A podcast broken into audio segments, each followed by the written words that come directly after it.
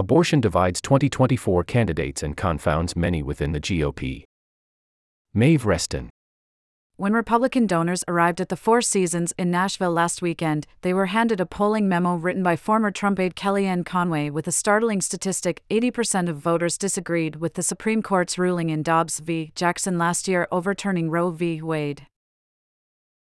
Among Republican strategists and candidates looking to the 2024 presidential primary, abortion has become the trickiest political issue and a divisive one internally for the party, according to GOP officials, campaign strategists, donors, and others involved. The ruling last summer encapsulated a 50 year push by Republicans to overturn Roe and was viewed initially by many Republican politicians and activists as a seismic policy and cultural win. Conservative lawyers cheered what they long viewed as a bad ruling in Roe, and Republican politicians issued hundreds of statements praising the court. But in the aftermath, it has become a political headache. For example, Republican National Committee officials plan to argue that the issue was one of the biggest reasons the party did not perform as well as expected in the 2022 midterms, and some of the party's leaders are meeting frequently about how to deal with the issue. According to people with knowledge of a post-mortem report the committee is preparing who like some others in this article spoke on the condition of anonymity to describe conversations on sensitive issues.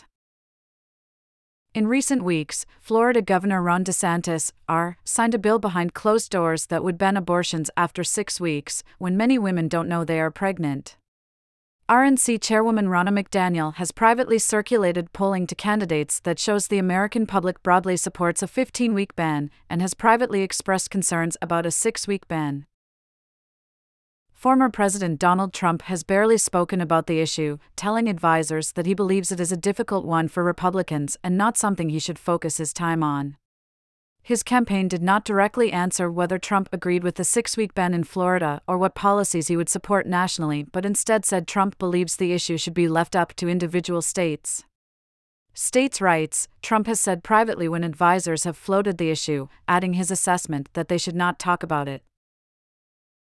President Donald J. Trump believes that the Supreme Court, led by the three justices which he supported, got it right when they ruled this is an issue that should be decided at the state level.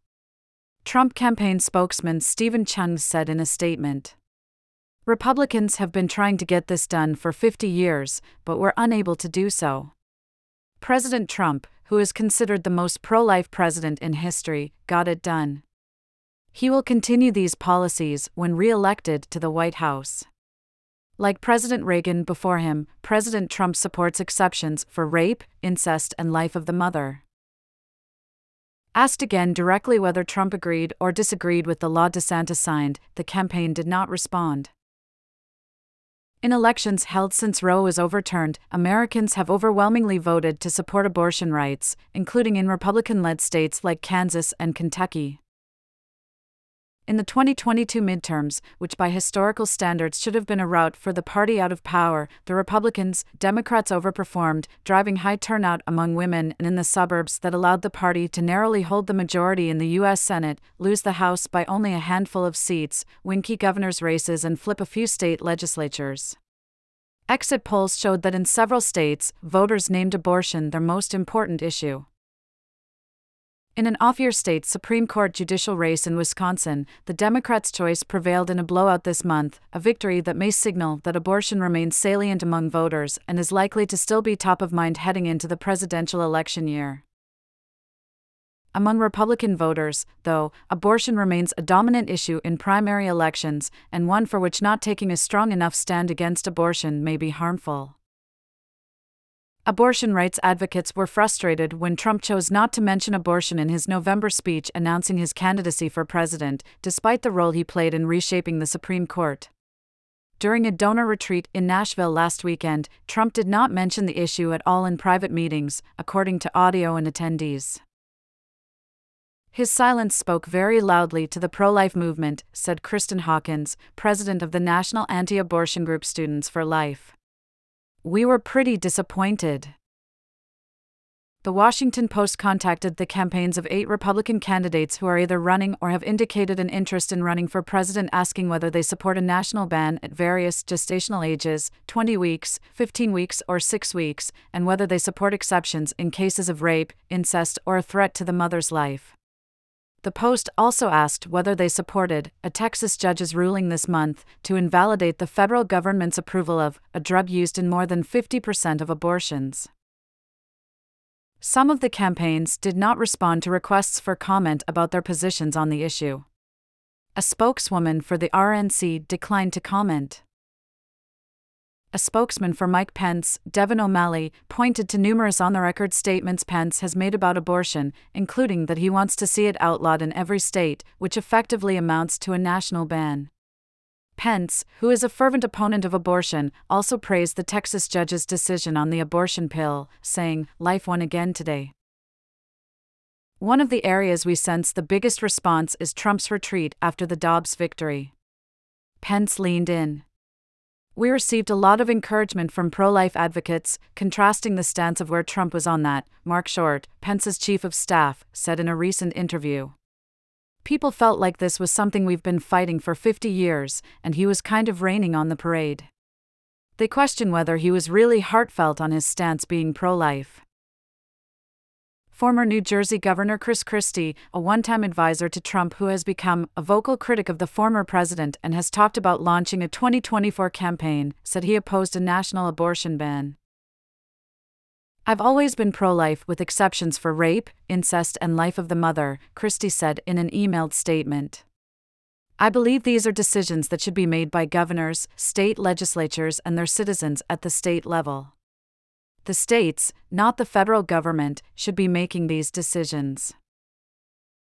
What has confounded many in the party is that an abortion position in a primary that appeals to the Republican base could be damaging in a general election.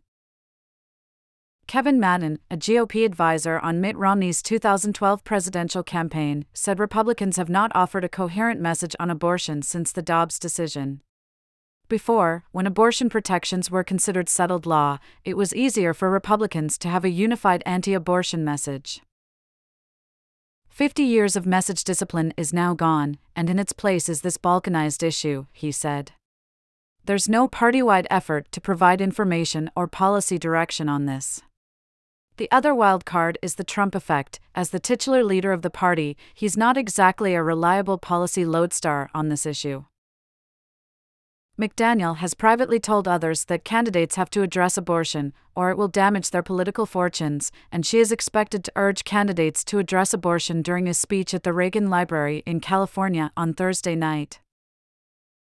Some of her advisors have discussed trying to get candidates to commit to a 15 week rule, believing that the six week heartbeat bans that Republicans have pushed or enacted in several states aren't helpful when Senator Lindsey O. Graham, Republican South Carolina, introduced a bill to ban abortion nationally after 15 weeks. Last year, though, Republicans largely ran from the plan or were silent on it. You have to address it, not avoid it, McDaniel has told candidates. And then you can talk about other things. A person close to her said she had not taken a formal position on the issue. She has been sharing polling and saying for months that you should take whatever is the most conservative position that still allows you to win, a person close to her said. It depends what district you're in.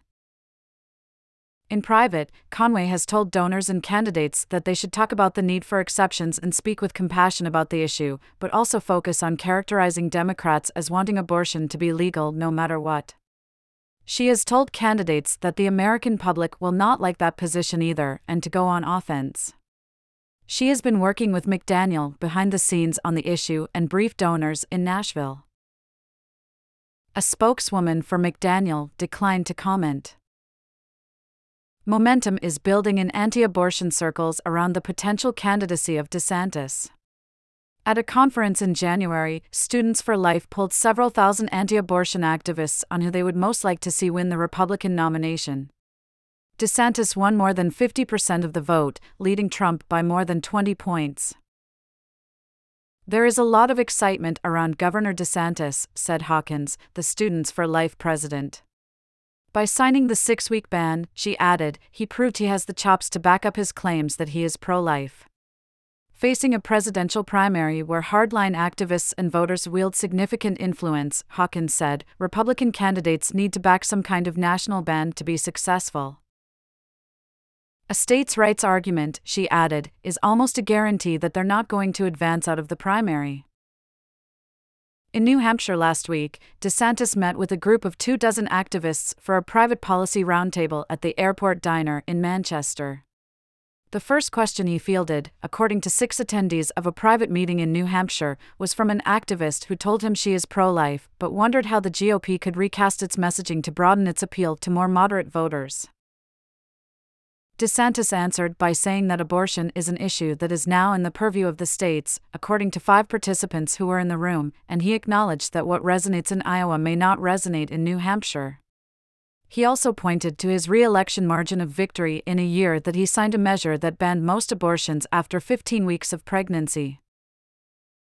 But while in New Hampshire, a narrowly divided state where abortion is banned, after 24 weeks with certain exceptions, DeSantis did not mention the six week ban he had just signed either in his Friday remarks to the state GOP's Amos Tuck dinner or in a private policy roundtable with activists on Saturday, according to five participants who attended. Asked whether she was satisfied with DeSantis's answer about abortion at the airport diner, Kate Day, the GOP activist who asked the question, said, I want to hear more from him on this. In so much of the fighting, I feel like sometimes there are women that are just pushing back because they don't want to be told what to do, and in that fight, we lose the message of why we want a woman to be pro life and why we want her to choose life, and more importantly, try to avoid an unwanted pregnancy, said Day, a Republican who unsuccessfully ran for the New Hampshire House of Representatives in 2020. The six week ban gives Florida one of the most restrictive abortion laws in the country, but it did so without drawing much attention. As a member of Congress, DeSantis voted for bills banning abortion after 20 weeks, but never joined more than 170 House Republicans who signed on to a federal six week ban in 2017 and 2018. Other Republican hopefuls have grappled with the abortion question recently, most notably Senator Tim Scott, Republican South Carolina, who, after announcing his presidential exploratory committee this week, has repeatedly stumbled over his answers when pressed for his stance on abortion laws. During his time in Congress, Scott co sponsored federal legislation to ban abortions after 20 weeks and has also supported bills declaring that life begins at conception, using the 14th Amendment's right to life to effectively outlaw all abortions. Scott has not, however, signed on to the 15 week national ban proposed by his South Carolina colleague Graham. Asked in a television interview last week whether he would back Graham's proposal, Scott replied that he was 100% pro life. When pressed on whether that was a yes, he said, That's not what I said. His answer continued to shift over several days as he demurred on the exact number of weeks he would support for a national ban. Then on Friday, when Scott was asked by an NBC News reporter whether he supported a six week ban, the senator said that if a state legislature can pass it, then absolutely. If I were President of the United States, I would literally sign the most conservative pro life legislation that they can get through Congress, Scott added. Even if that was six weeks? The reporter clarified. I'm not going to talk about six or five or seven or ten, Scott responded. Nikki Haley, the former South Carolina governor and Trump ambassador to the United Nations who announced her candidacy in February, has also danced around the question. She gave incomplete answers about where she stands on a national ban, saying in Iowa last week that she didn't want to get into that game of how many weeks it should be. Days after she announced her presidential campaign, Haley was asked in an interview on NBC's Today Show whether she supported Graham's 15 week national ban and gave a similar non answer. We need consensus on this because I want to save as many babies as possible and I want to support as many moms as possible, Haley said then. Is that consensus 15 weeks? Is it 10 weeks? Is it 6 weeks? I don't know what that is, but we need to figure this out for the good of these babies and for the good of the moms.